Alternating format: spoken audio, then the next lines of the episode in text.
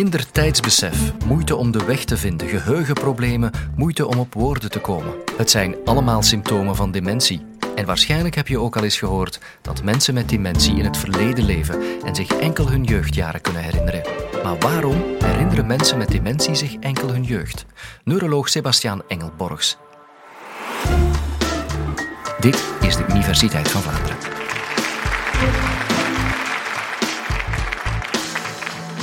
Is dat wel zo? Herinneren mensen met dementie enkel hun jeugd? Als een ziekte van Alzheimer de oorzaak is van een dementie, is dat gedeeltelijk waar. En vermits één op vijf van ons allemaal hier aanwezig ooit een dementie gaat krijgen, is het eigenlijk wel een, een zeer relevante vraag. Maar wat is dementie eigenlijk? Dementie is een paraplu-term. Dementie beschrijft een complex van symptomen. Het is een beschrijvende term. Het zegt niks over de oorzaak van de dementie. Er zijn verschillende hersenziekten die dementie kunnen veroorzaken, maar dus die term dementie beschrijft de symptomen. En wat zijn die symptomen bij dementie? Ten eerste een cognitieve achteruitgang. Een achteruitgang van uw redeneervermogen. Bijvoorbeeld geheugenproblemen. Bijvoorbeeld moeite om op woorden te komen. De weg moeilijker vinden. Minder tijdsbesef. Het zijn allemaal voorbeelden van cognitieve symptomen die bij dementie kunnen optreden. Een tweede symptoompijler zijn de gedragsveranderingen. Eigenlijk ontsnapt haast geen enkele patiënt met dementie aan die symptoompijler. Bijna iedereen heeft een gedrags- of een karakterverandering in meer of mindere mate. De derde symptoompijler zijn de functionele tekorten, zoals we zeggen. En mensen met dementie hebben meer en meer moeite om voor hun zelfzorg, voor de activiteiten van het dagelijkse leven in te staan. Ze worden daarvoor meer en meer afhankelijk van de omgeving.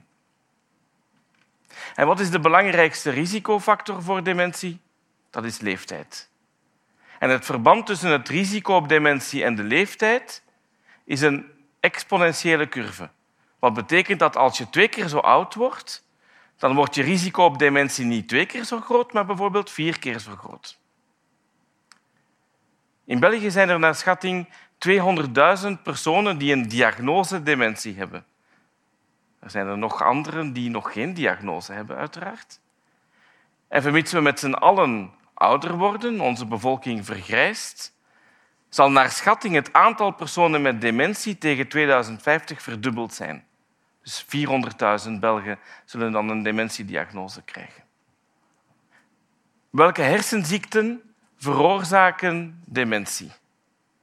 De ziekte van Alzheimer is de vaakst voorkomende hersenziekte die dementie veroorzaakt. En daarover straks meer. Er is ook vasculaire dementie. Als iemand verschillende beroertes of herseninfarcten heeft en dat leidt tot een dementie, dan spreekt men van een vasculaire dementie. En de symptomen van die vasculaire dementie zijn heel gevarieerd. Dat hangt af van waar in de hersenen die beroertes zijn opgetreden. Een andere hersenziekte die tot dementie leidt is dementie met Lewy bodies. Dat is een hersenziekte die tussen Alzheimer en Parkinson in ligt. De ziekte van Parkinson die kennen we allemaal. Dat is een zuiver motorische ziekte die zich kenmerkt door beven, een motorische traagheid en een zekere stramheid. Wel nu, personen met een dementie met Lewy bodies hebben een dementie en hebben ook motorische symptomen, zoals bij de ziekte van Parkinson. Een kenmerk van dementie met Lewy bodies zijn meer gedragsproblemen dan bij een ziekte van Alzheimer, met vooral ook levendige visuele hallucinaties. Dus voorwerpen of mensen zien die er niet zijn. Een andere hersenziekte die tot dementie leidt is frontotemporale dementie of frontale kwapdementie. En zoals het woord het zegt, die tast de voorste, de frontale hersenkwap aan. Die voorste hersenkwap die stuurt ons gedrag. Als je bijvoorbeeld razend kwaad bent op iemand, dan gaat je normaal gesproken niet op de vuist. Die voorste hersenkwap, die frontale kwap, die remt u. Die zorgt dat je niet altijd handelt volgens uw emoties. Mensen met zo'n frontale kwabdementie hebben zeer uitgesproken gedrags- en karakterveranderingen, vaak ook als eerste symptoom van hun ziekte. En de cognitieve symptomen die volgen pas later. Maar de ziekte van Alzheimer is de vaakst voorkomende hersenziekte die tot dementie leidt. En bij ouderen vormt het zelfs twee derde van de oorzaak van dementie. Een derde bij oudere mensen zijn andere hersenziekten die tot dementie leiden. En komt dementie dan niet voor op jonge leeftijd? Ja, toch wel. Minder vaak, maar het komt voor. En we spreken dan van jong dementie, als de aanvangsleeftijd onder de vijfenzestig jaar is. En daar is het qua oorzaken net andersom. Slechts een derde Alzheimer, twee derde andere hersenziekten, zoals bijvoorbeeld die frontale kwabdementie. Een ander verschil is dat bij jong dementie het aandeel van de echte erfelijke vormen, dus genetische afwijkingen die de ziekte veroorzaken, is daar groter dan op oudere leeftijd. Kortom, verschillende hersenziekten leiden tot dementie, maar de ziekte van Alzheimer is de meest voorkomende. En wat is nu die ziekte van Alzheimer? Wel, eigenlijk is, een, is de ziekte van Alzheimer een stapelingsziekte van eiwitten in het brein. Eiwitten die een rol, een functie vervullen in ons brein, die beginnen van vorm en structuur te veranderen, waardoor ze samenklitten en neerslaan in ons brein. En er zijn twee eiwitten die daar een rol spelen. Het eerste is het amyloïde-eiwit. Dat slaat neer in het brein onder de vorm van amyloïde plakkes. En bovenaan op de, de microscopische hersenpreparaat ziet je daar een, een goed uitgerijpte, zoals we zeggen, amyloïde plakken met een heel dense amyloïde kern. Onderaan eh, op, eh, op de figuur ziet je een amyloïde plakken die zich aan het vormen is. Het tweede eiwit dat een rol speelt bij de ziekte van Alzheimer is het eiwit tau.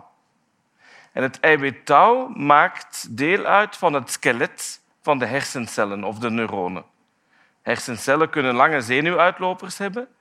En dus daar is nood aan een skelet voor structuur, voor stevigheid. En dat eiwit tau maakt daar deel van uit. Maar dat eiwit tau gaat bij Alzheimer van vorm en structuur veranderen. Het klikt samen en het slaat neer, maar dan in de hersencellen. En je ziet op dit microscopisch hersenpreparaat eh, zenuwuitlopers en ook hersencellen die volledig gevuld zijn met die neurofibrillaire clumens die bestaan uit dat veranderde eiwit tau. Het vraagt niet veel fantasie om u te realiseren dat die hersencellen uiteraard niet meer normaal kunnen functioneren. Die gaan zelfs degenereren, afsterven. En in, eerste, in een eerste stadium gaat je zien dat de vertakkingen van die hersencellen in aantal afnemen. En met die vertakkingen vormen die hersencellen een breinnetwerk. Het is aan de hand van dat netwerk dat je kunt redeneren, dat je kunt nadenken. In een tweede stap gaan de hersencellen zelf ook echt degenereren, afsterven. Je verliest dus hersencellen. En in de loop van de evolutie van een ziekte van Alzheimer verliest je ongeveer een derde van de massa van je brein. De hersenen van een gezonde tachtigjarige wegen ongeveer veertienhonderd, vijftienhonderd gram. De hersenen van een tachtigjarige met een gevorderde dementie door een ziekte van Alzheimer wegen nog negenhonderd à duizend gram. Dus in de loop van die evolutie verliest je een derde van het gewicht van je brein. Dat is gigantisch. En dat wordt ook waarneembaar met het blote oog. Het brein krimpt. En dat noemen we atrofie in vakjargon. En hier kijken we aan tegen de linkerkant van hersenen van een persoon die een ziekte van Alzheimer had. De achterhoofdskwab in de hand van de onderzoeker is normaal. Daar zie je dat de groeven nauw zijn en de windingen breed zijn. Maar meer naar voren toe zie je dat de windingen nauwer worden en juist de groeven breder worden. Dus daar is die atrofie opgetreden. Die atrofie treft dus niet het hele brein, maar die treft die plaatsen waar er ook eiwitneerslagen zijn. Logischerwijs. Wanneer treden nu die eerste eiwitneerslagen op? Wel, die treden tien tot twintig jaar voor de eerste ziektesymptomen op. Dus als je op je zeventigste begint met geheugenproblemen te krijgen door een ziekte van Alzheimer, dan zijn die eiwitneerslagen eigenlijk al bezig sinds uw vijftigste of zestigste levensjaar. En dat inzicht heeft het concept, ons concept van de ziekte van Alzheimer compleet veranderd. We beseffen nu dat je het grootste deel van de tijd van die ziekte van Alzheimer doorbrengt in een preklinische fase. Je bent bezig met die eiwitneerslagen te vormen, maar je hebt nog geen symptomen. Pas nadien heb je een fase van beginnende geheugenproblemen, zonder andere symptomen, dus dat is niet erg genoeg voor dementie. Dat noemen we mild cognitive impairment, M C I, milde cognitieve tekorten. En pas dan, daarna, heb je dat terminale eindstadium, dat het dementiestadium is van de ziekte van Alzheimer. Nu, dat gegeven van dat zeer lange preklinische stadium biedt heel wat mogelijkheden naar preventie van de ziekte van Alzheimer toe. Onder meer door eigen onderzoekswerk zijn we nu in staat om de ziekte van Alzheimer vast te stellen nog voor er symptomen optreden. Dat is niet iets dat we doen in de routineklinische praktijk. Dat is voorbehouden voor het wetenschappelijk onderzoek op dit moment. Maar we staan op die manier wel klaar voor als er medicijnen zijn die die eiwitneerslagen kunnen remmen of stoppen. Want als je die dan toedient voor er ziektesymptomen optreden, dan kun je de eerste ziektesymptomen uitstellen of zelfs afstellen.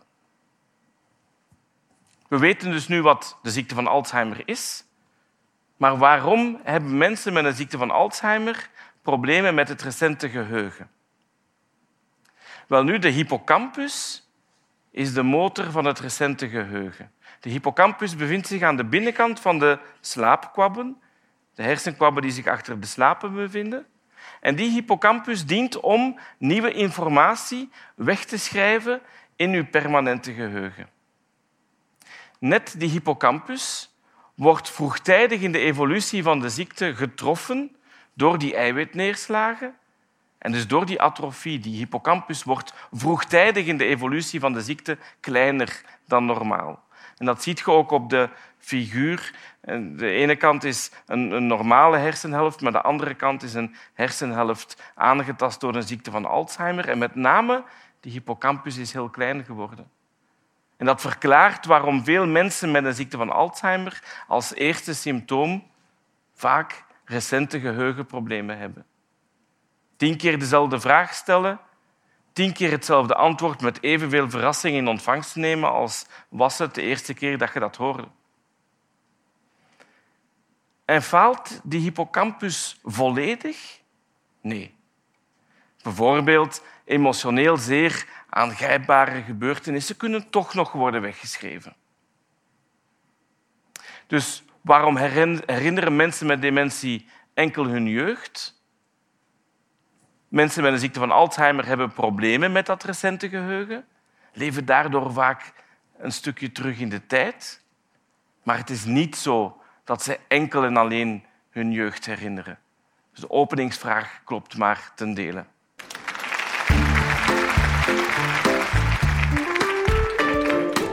Wist je dat we ook een superleuke nieuwsbrief hebben? Als je je erop inschrijft, sturen we je regelmatig weetjes en feiten. Je weet als eerste als we met een nieuwe podcast starten. En als je opnames wil bijwonen, krijg je via de nieuwsbrief korting op je tickets. Schrijf je dus nu in via w w w punt universiteit van vlaanderen punt b e.